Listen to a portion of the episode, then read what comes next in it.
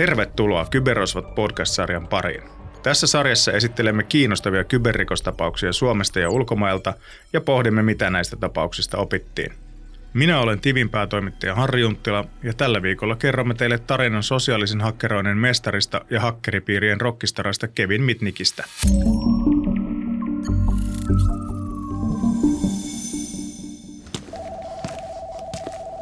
Siististi pukeutunut mies kävelee amerikkalaisen puhelinoperaattorin aulaan. Hän käyttäytyy kohteliaasti ja kertoo olevansa töissä saman yrityksen toisessa toimipisteessä. Ikävä kyllä henkilö, jota hän on tullut tapaamaan, ei olekaan paikalla. Tapaamisen lisäksi myös tutustuminen isoon toimitaloon uhkaa peruuntua, mutta vahtimestari pohtii asiaa. Mies on selvästi oikealla asialla. Hän on jopa soittanut vahtimestarin kuullen omalle esimiehelleen ja harmitellut epäonnista reissua. Satojen kilometrien reissu. Urhaa. Vahtimestari käyttää tervettä harkintaa ja toivottaa miehen tervetulleeksi rakennukseen. Hän jopa kertoo reitit, joita talossa pääsee liikkumaan. Kaikki siis hyvin. Paikka on Los Angeles, aika 1980-luvun alku. Kohtelias mies on Kevin Mitnick, maailman kuuluisin hakkeri, jonka ura on alkanut jo vuosia aiemmin. Hänen ensimmäiset tietomurtonsa eivät ole liittyneet tietokoneisiin, vaan ihmisten hyväuskoisuuteen ja siihen tosiasiaan, että tieto on arvokasta ja sitä voi käyttää hyödyksi monin eri tavoin. Puhelinoperaattorille selviää kuukausia kohteliaan miehen käynnin jälkeen, että sen tietokoneisiin asennettu troijalaisvirus vuotaa yrityssalaisuuksia ulos talosta.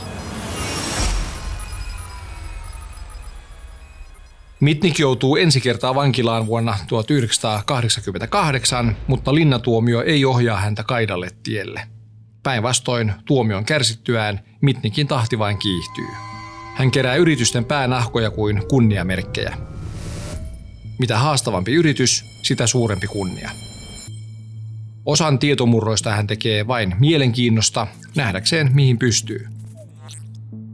1980-luvulla hänen mielenkiintonsa kohteena ovat olleet erityisesti juuri puhelinyhtiöt ja niiden verkkojen tarjoamat mahdollisuudet, mutta 1990-luvun alussa tiedossa on jotain vielä jännittävämpää. Matkapuhelimet ja niitä valmistavat yhtiöt. Matkapuhelimien ytimessä ovat niitä pyörittävät ohjelmistot. Verrattuna lankapuhelimeen kännykkä on itsenäinen laite, pieni tietokone, rajattomien mahdollisuuksien kabine. Ykköseksi Mitnickin mielenkiinnon kohteista nousee Motorola, mahtava amerikkalainen radioalan yritys, josta tulee 1990-luvun alussa maailman suurin matkapuhelinten valmistaja. Vuonna 1992 Mitnick on viranomaisia paossa väärän henkilöllisyyden turvin, kun hänelle esitellään Motorolan huippu-uutuus, pieni ja kevyt matkapuhelin MicroTAC Ultra Lite. Sen avulla Mitnick voisi pitää yhteyttä ihmisiin mistä päin maata tahansa, mutta häntä huolestuttaa, että poliisi voisi päästä hänen jäljilleen puhelutietoja seuraamalla. Joten hän päättää tutkia, voiko MicroTAC Ultralightin ohjelmistoa muokata niin, että sen jäljittäminen kävisi mahdottomaksi. Ja niinpä Motorolan puhelinvaihteeseen soittaa kohtelias mies, joka etsii MicroTAC Ultralightin kehitystiimin projektipäällikköä. Useiden eri soitonsiirtojen jälkeen puhelu yhdistyy Motorolan koko mobiilidivisioonan johtajalle, joka ystävällisesti antaa oikean henkilön tiedot. Mutta harmin paikka, projektipäällikkö on juuri lähtenyt lomalle, joten Mitnick pyytää MicroTAC Ultralightin lähdekoodeja projektipäällikön sijaiselta. Mitnick itse kertoo työskentelevänsä Motorolan toisessa kehitysyksikössä eri puolella maata. Totta kai vastaa sijainen ja tutkii asiaa, mutta pahus, hän sanoo hetken päästä. Nämä lähdekoodit ovat hajallaan sadoissa eri kansioissa ja kaikissa kansioissa on satoja eri tiedostoja. Haluatko oppia, kuinka käytetään TAR-GZIP-työkaluja tiedostojen pakkaamiseen, kysyy Mitnick. Minä voin opettaa. TAR-GZIP on Linux-ympäristössä toimiva pakkaustyökalu ja Mitnickin hankkiman tiedon mukaan Motorolalla käytetään Linuxia. Tieto pitää paikkansa. Toki, vastaa sijainen kiitollisena. Kun tiedostopaketti on valmis, esiin nousee toinen ongelma. IP-osoite, johon sijaisen pitäisi siirtää tiedosto, ei kuulu Motorolan oman IP-avaruuden osoitteisiin, kertoo Motorolan turvallisuuspäällikkö Mitnickille ja projektipäällikön sijaiselle.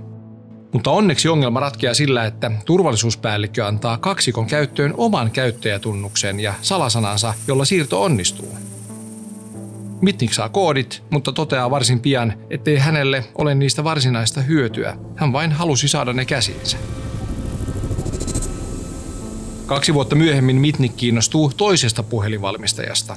Se ei vielä ole Motorolan kokoinen, se kasvaa kovaa vauhtia ja sillä on jännittävä, hiukan japanilaisen kuuloinen nimi, mutta sen kotimaa on vielä Japaniakin eksoottisempi. Maa on Suomi ja puhelin on Nokia. Vaikka Motorola MicroTAC Ultra Liten lähdekoodit eivät sinällään ole Mitnickille arvokkaita, päänahkana ne olivat vertaansa vailla. Dataa suoraan Motorolan kaikkein pyhimmästä. Eikö olisi mahtavaa iskeä myös Nokian ytimeen? Valittuaan Nokian kohteekseen Mitnick käyttää samaa menetelmää kuin Motorolan kanssa. Hän ottaa suoraan yhteyttä Nokian työntekijöihin Salossa, Oulussa ja Lontoossa, esittäytyy talon työntekijäksi ja pyytää taitavana puhujana Nokia 121-mallin lähdekoodia itselleen. Mitnickin oman talon väkeämetodi on niin hyvä, että hän ei jää siitä koskaan kiinni. Nokian työntekijät lähettelevät Mitnickille lähdekoodia uskomattomalla tarmolla ja eri menetelmiä käyttäen, jopa fyysisinä postipaketteina. Mutta lopulta käy käry. Se ei tapahdu yrityksen aulassa eikä puhelin kädessä. Mitnick jää kiinni murtautuessaan Nokian Salon tehtaiden tietoverkkoon. Päästyään sisään järjestelmään Mitnick alkaa luoda uusia käyttäjätilejä, joita hän voisi hyödyntää saadakseen tietoja uusista puhelinmalleista. Nokialla on vuonna 1994 jo käynnissä huippusalainen tuotekehityshanke, jonka tuloksena Nokia esittelee 2 vuotta myöhemmin puhelimen, joka lyö kaikki kilpailijat ja koko kännykkämaailman ällikällä. Nokia-kommunikaattorin puhelimen, jossa on QWERTY-näppäimistö ja nettiselain. Tätä Mitnick ei Salon verkossa härjessään vielä tiedä, mutta salaisten tuotekehityshankkeiden vuoksi Nokia on parantanut tietoverkkojensa valvontaa ja Mitnickin murto huomataan. Verkkoyhteydet Yhdysvaltoihin katkaistaan ja murrosta ilmoitetaan keskusrikospoliisille. Seuraavana vuonna Mitnick vangitaan ja hän vapautuu vankilasta vasta vuosituhannen vaihteessa. Nokia vaatii Mitnickiltä 750 miljoonan markan korvauksia. Amerikkalainen syyttäjä kohtuullistaa vaatimusta 1,5 miljoonaan dollariin. Lopulta Mitnick määrätään maksamaan tietomurtojen kohteeksi joutuneille yrityksille reilut $4,000 kullekin. Tällä kertaa vankilatuomiolla on toivottu vaikutus, tai sitten ikä tekee tehtävänsä. Ainakaan Mitnick ei enää 2000-luvulla ole jäänyt kiinni rikoksista, päinvastoin. Hän on auttanut yrityksiä torjumaan kyberrikoksia. Mutta maineelleen hän ei voi mitään ja tuskin haluaakaan. Maailman tunnetuin hakkeri on kysytty henkilökonsulttimarkkinoilla. Jälkikäteen voi ihmetellä, miten vähän Mitnick lopulta tarvitsi tietotekniikan taitojaan suurimpiin tietomurtoihinsa. Hänen tärkeimmät työkalunsa olivat loputon röyhkeys ja suunnattomat sosiaaliset taidot, joiden avulla hän pystyi vakuuttamaan vastapuolen lähes mistä tahansa. Merkittävän osan hankkimistaan tiedoista hän sai esiintymällä uskottavasti ja vain pyytämällä. Mutta usko Mitnickin hakkeritaitoihin oli niin vahva, että hän istui vankeusrangaistuksensa ensimmäiset kuukaudet eristyssellissä ilman yhteyksiä ulkomaailmaan. Rangaistuksen määrännyt tuomari nimittäin arvioi, että Mitnick voisi puhelimeen päästessään laukaista viheltämällä ydinpommin. Motorolan ja Nokian tapauksista on kulunut lähes 30 vuotta, ja moni asia on muuttunut, sanoo NetNordic Groupin tietoturva-asiantuntija Markus Alkio. Osittain juuri Mitnickin ansioksi voidaan lukea, että Nokia ja muutkin yritykset ottivat toimipaikoissaan käyttöön henkilökortit tai paransivat kulunvalvontaa. Lisäksi yleinen tietoisuus huijaustekniikoista ja sosiaalisesta hakkeroinnista on kasvanut. Suomalaisia on erityisen helppo huijata, NetNordic Groupin Markus Alkio arvioi. Me olemme lähtökohtaisesti luottavaisempia kuin moni muu kansa, lisäksi olemme hiukan ujoja. Jos yrityksen käytävillä liikkuu tuntematon henkilö, me käännämme mieluummin katseemme muualle kuin kysymme, millä asioilla vieras liikkuu. Jos toimiston ovella on joku iso laatikko sylissään, ovi avataan ja varmistetaan, että vieras varmasti pääsee sisään. Sähkömiehen liiveissä saa puuhailla firman tiloissa koko päivän täysin rauhassa, vaikka ei erottaisi maadoitusjohtoa hyppynarusta. Tätä on testattu. Tämä toimii. Tietoturvatestausta tekevät yritykset ovat kokeilleet ja hyväksi havainneet kymmeniä tai jopa satoja eri tapoja, joilla yritysten tiloihin pääsee sisälle tekemään oikeastaan mitä tahansa. Huomioliivi, kuljetusliikkeen takki, työkalupakki, näiden kanssa liikutaan rauhassa ja häiritsemättä. Yritysten yhteisellä tupakkapaikalla eri firmojen työntekijät tapaavat toisiaan, vaihtavat kuulumisia ja kulkevat yhdessä sisään ja ulos. Kun lyöttäytyy mukaan porukkaan ja näyttäytyy säännöllisesti joukossa, pääsee varmasti rakennukseen, kun tarve tulee. Kun sisälle on päässyt, rikollinen voi ryhtyä tositoimiin. Konehuoneen ovelle kiinnitetään lappu, ilmastoinnin mittaus käynnissä, älä avaa. Sittenpä onkin aikaa vaikka koko päivä kytkeä verkkokaapeleita uusiin osoitteisiin, lisätä ja poistaa laitteita tai tehdä muuta häijyä. Mitä sosiaaliset hakkerit sitten tavoittelevat? Yksinkertaisin rikoksen muoto on laitevarkaus, sanoo Markus Alkio. Yrityksestä kärrätään ulos helposti rahaksi vaihdettavaa omaisuutta, kuten tietokoneita ja näyttöjä. Toinen yleistyvä rikollisuuden muoto on teollisuusvakoilu. Joskus voi olla helpompaa kävellä yritykseen sisälle kuin murtautua sen tietoverkkoon. Yrityksissä törmätään myös tilaisuus teki varkaan -tyyppisiin rikoksiin. Tavaraa tai tietoja anastetaan, koska ne ovat saatavilla, ja vasta myöhemmin selvitetään, mitä niillä tehdään tai kenelle ne myydään. Ennaltaehkäisyn ongelma on, että rikollisilla ei ole sääntökirjaa, jonka mukaan rikoksia tehdään. Tietoturvaaukkoja, sekä digitaalisia että fyysisiä, skannataan jatkuvasti ja kun niitä löytyy, niitä käytetään. Onneksi tietoturvaaukkoja testaavat myös tietoturva-alan yritykset. Turvaaukkoja testataan, jotta ne voitaisiin tukkia. Yritysten työntekijöitä koulutetaan, riskeistä muistutetaan ja käytäntöjä parannetaan. Yritykset käyttävät ulkopuolista apua turvakäytäntöjen parantamiseen ja laskevat, kuinka investoinnit tietoturvaan maksavat itsensä takaisin. Lisäksi toimintakulttuuri ja yleinen ilmapiiri ovat muuttuneet nopeasti myös Suomessa. Koronapandemia, etätyöt ja sota Euroopassa ovat kaikki vaikuttaneet siihen, että turvallisuusriskit tiedostetaan ja niihin reagoidaan entistä herkemmin. Mutta uusia Kevin Mitnikkejä ponnahtaa esiin tasaista tahtia. Mitnick itse on legenda, ei konsultti, vaan rikollisuuransa vuoksi. Kyberrikoksilla on omanlaisensa sädekehä ja niiden tekijät saavat helposti harteilleen sankarin viitan. Daavid vastaan Goljat, hyvä hakkeri vastaan paha suuryritys. Vikkelä ja älykäs vastaan hidas ja hölmö. Mutta rikos on silti rikos. Ja myös kyberrikosten torjuntaan löytyy tänä päivänä yhä enemmän keinoja.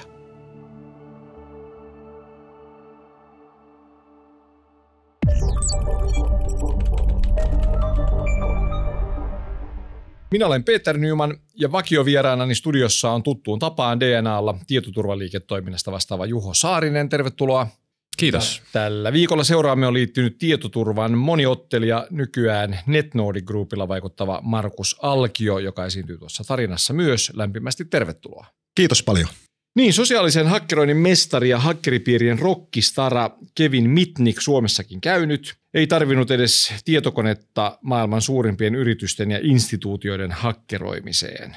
Ensi ajatukset siitä.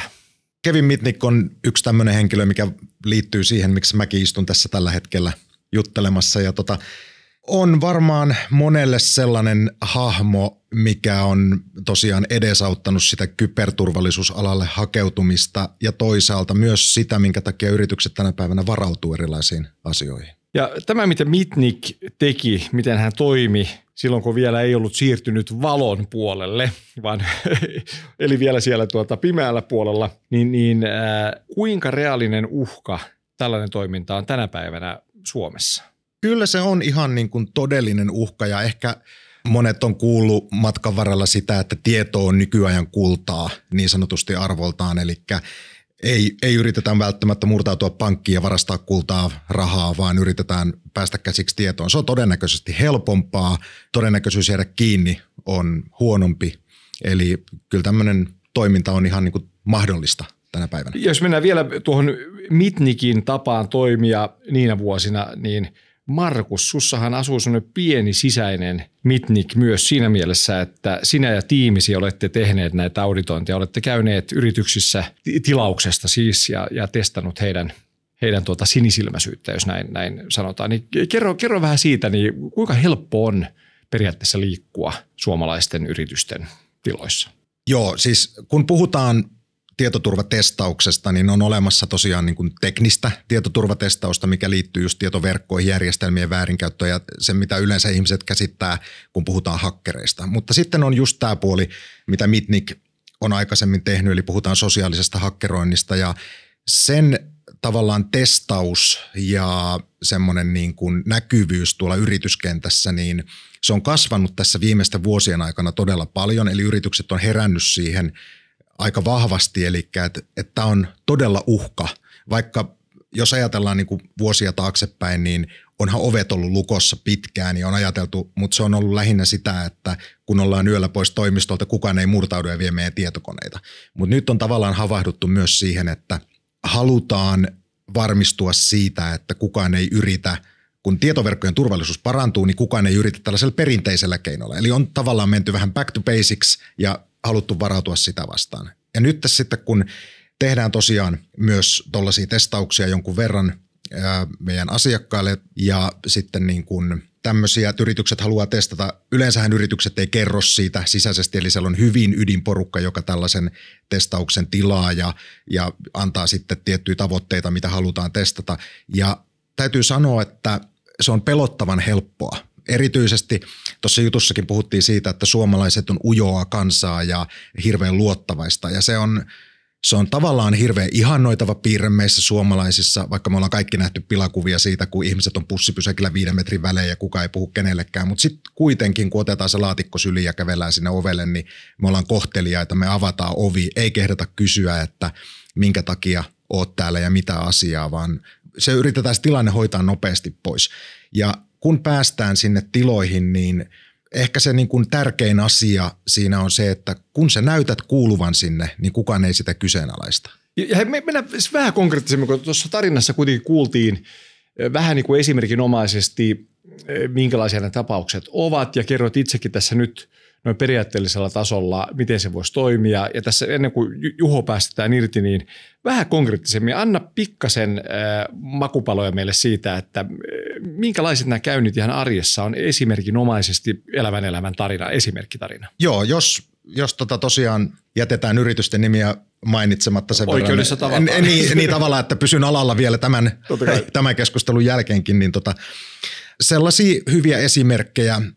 Mennään työhaastatteluun, ei ole välttämättä varattu aikaa tai on jätetty avoin haastatteluhakemus jonnekin ja sovitaan tapaaminen ja mennään käymään siellä.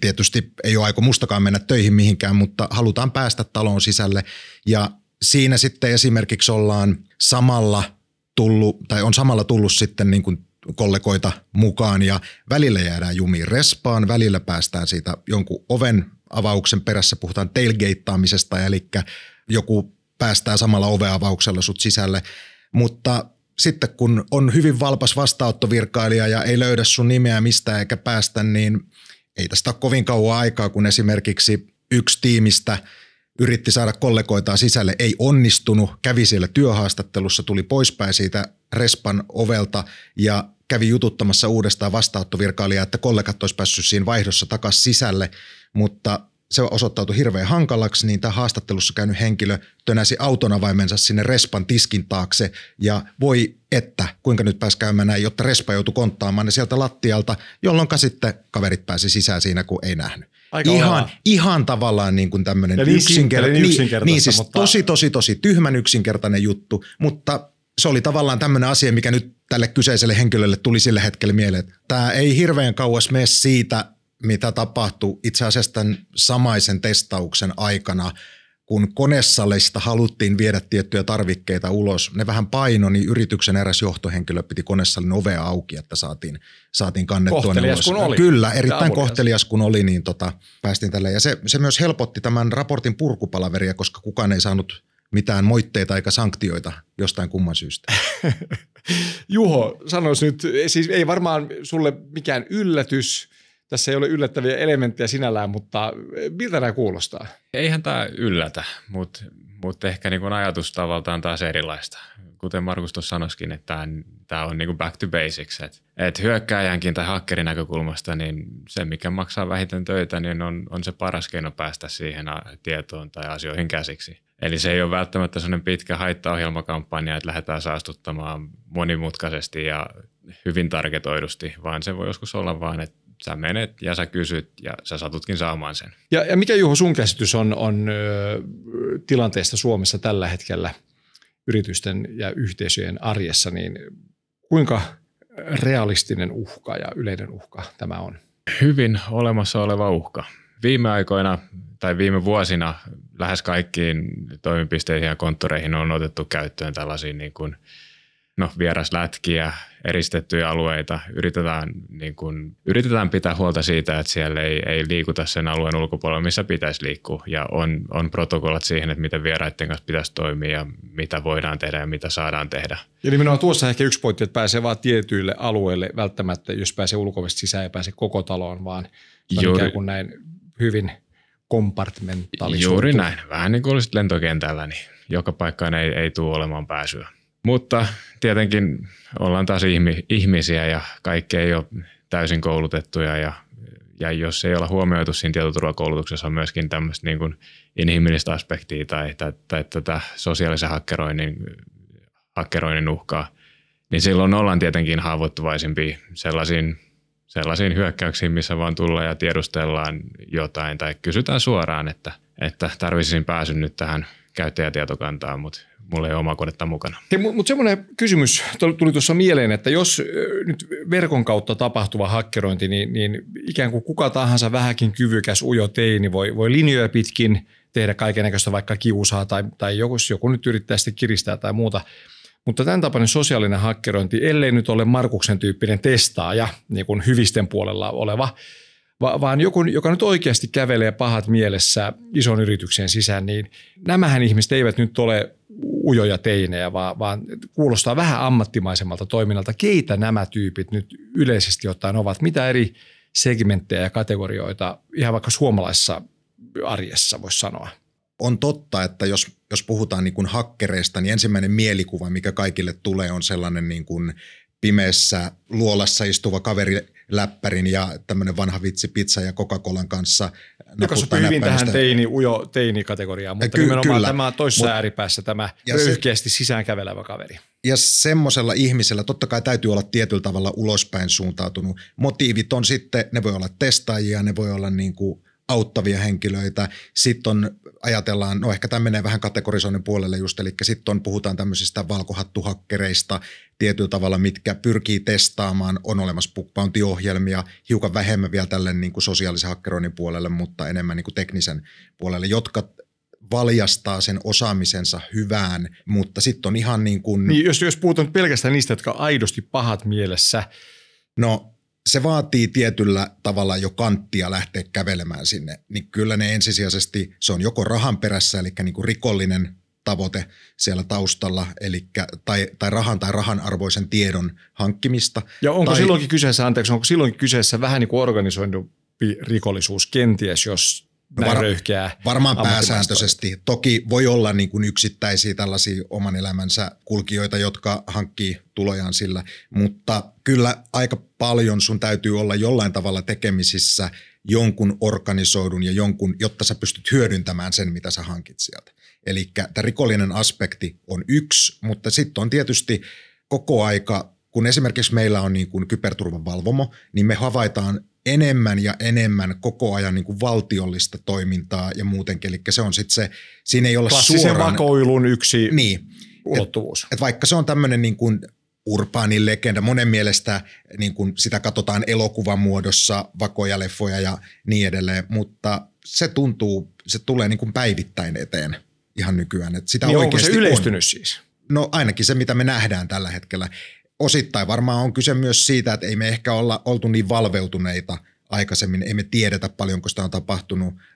Voi olla, että viranomaiset, vastavakoulu, tämmöiset tahot siitä tietää paljon paremmin, mutta sanotaan näin, että alalla toimivan ihmisen silmissä se on lisääntynyt. Voisi kuvitella, että nämä valtiolliset toimijat, onko siellä sitten tämä lyhyt tavanomaisten epäiltyjen lista valtioista kyseessä vai onko siellä ihan siis liikkuvatko siellä 10 eri vaikka valtiot ja niiden toimijat?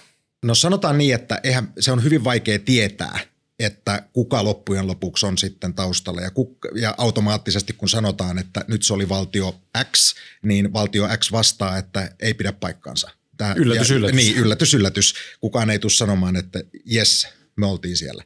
Eli tavallaan sen niin kuin sylttytehtaalle pääseminen ei ole kauhean helppoa tuommoisissa tilanteissa, etkä sä saa vastuuseen todellisuudessa ketään niistä teoista, vaikka hiljaisesti tiedettäisiin kukaan taustalla. Mutta tuohon kysymykseen, kyllä sieltä nyt tietyt valtiot erottuu tällä hetkellä joukosta. Juho, kommentti näihin. Mitä ajatuksia heräsi? No tietenkin huolestuttaa, jos on valtiollisia toimijoita myöskin osana mukana. Mutta tietysti eihän se nyt joka päivästä ole, että niitä kävelee tuolla meidän toimistoilla. Et osa tietenkin on niitäkin vaan, että et huolimattomuuttaan päätyy johonkin väärään tilaan ja sitten ihmetellään, että miten sä tänne joudutkaan. Et myöskin semmoisia sattumuksia tapahtuu, mutta se kertoo sitä, että meidän pitäisi vielä parantaa toimintaa ja pistää enemmän fokusta tähän. No jos katsotaan he eteenpäin, niin sekä Juho että Markus, niin mikä nyt olisi paras tapa suojautua yrityksissä tällaista sosiaalista hakkerointia? Meillä on puhuttu muissa jaksoissa paljon niin kuin muusta suojautumisesta, mutta jos nyt keskitytään tässä tähän Mitnick-tyyppiseen kyberrikollisuuteen, niin mitä firmojen pitäisi nyt tehdä? Mikä olisi hyvä semmoinen to-do-lista ja kuinka paljon voi tehostaa suojautumistaan niin kuin järkevillä toimilla? Voin aloittaa sillä, mitä muutamassa mediassa on puhunutkin jo, niin puhutaan Zero Trustista tai siitä, että ei oletuksena luoteta mihinkään, vaan varmistetaan aina, että mikä se asia on. Se toimii myöskin tähän, että se on hyvä varmistaa, että kuka ja miksi on kantamassa sitä serveriä sieltä konesalista ulos ennen kuin avaa sen oven. Vähän sellainen juristin mentaliteetti, että lähtökohtaisesti ei luoteta mihinkään, että asia on ok, vaan aina voi siinä piileä joku riski tai vaara. Joo, ja nykyäänhän ne riskit ei välttämättä rajoitu siihen niin kuin fyysiseen tai oikeaan maailmaan, vaan tekoälyn ja deepfakeen kautta niin videot ja äänikin on sellaisia, että ne ei välttämättä, vaikka vaikuttaisi todelta, niin ne ei ole totta, että deepfakeen kautta videotkin saadaan niin kuin tuttu naama puhumaan tutulla äänellä sinne hyvinkin vakuuttavasti, mutta täysin valheellisesti. Sama menee oikeastaan sitten puheluihinkin, että jos sulta tulee tutulta kollegalta puhelu, että nyt on kiire, että pitää siirtää rahaa tänne ja äkkiä, niin hälytyskellojen pitää soida siinäkin kohtaa. Kaikkeen ei voi nykyään luottaa. Vaaditaan enemmän henkilöstöltä ja osaamiselta.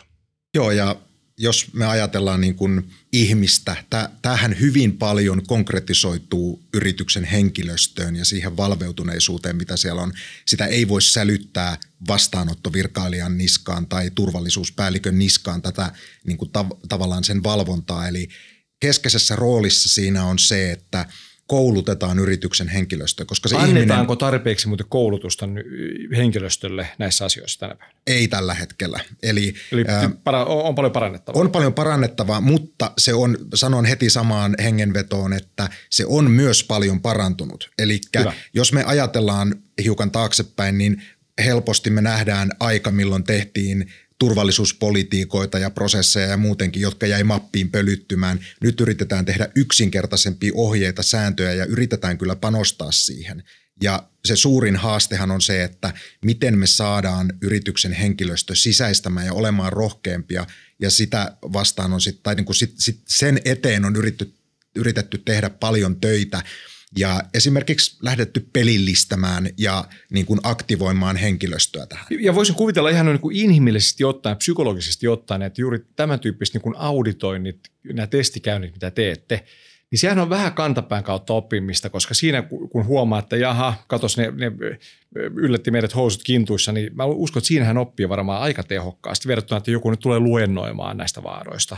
Niin no testikäynnit varmaan on aika tehokkaita, voisi kuvitella. On ne ja tavallaan just se kulttuurin muuttaminen siellä yrityksessä, se, että jos me ollaan ujoa kansaa ja me ruvetaan helposti miettimään, että mä näin tommosen kaverin kokeilemassa tuolla ovenkahvoja, mutta jos mä nyt menen tästä sanomaan jollekin, niin mua pidetään ihan hörhönä, että niinku, oot sä nyt tosissas, ei meillä täällä ole mitään. Niin rohkaistaan siihen, että jos sä näet jotain outoa, niin mene kertomaan ja mieluummin palkitaan, kun annetaan keppiä. siitä asiasta. Okei, sieltä tulee vääriä niin kuin ilmoituksia, mutta se on paljon parempi kuin se, että todelliset jutut jää huomaamatta. Hienoa, kiitos tästä.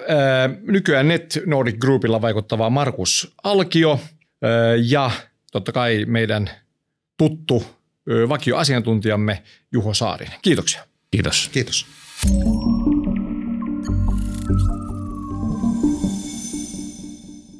Haluamme teidän kuulijoiden saavan sarjasta myös konkreettista hyötyä.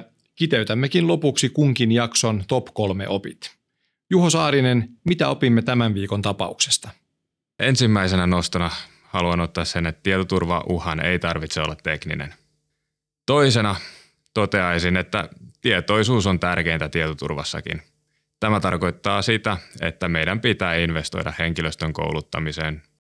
Kolmantena voitaisiin mennä ehkä pöhinätermeihin, eli tekoäly disruptoi myös tätä tietoturvan osa-aluetta. Se pitää pitää mielessä, kun mietitään tulevaisuuden uhkia.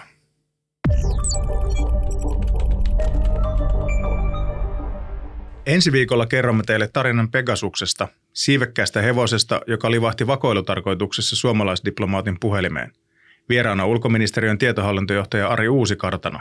Tervetuloa kuulolle.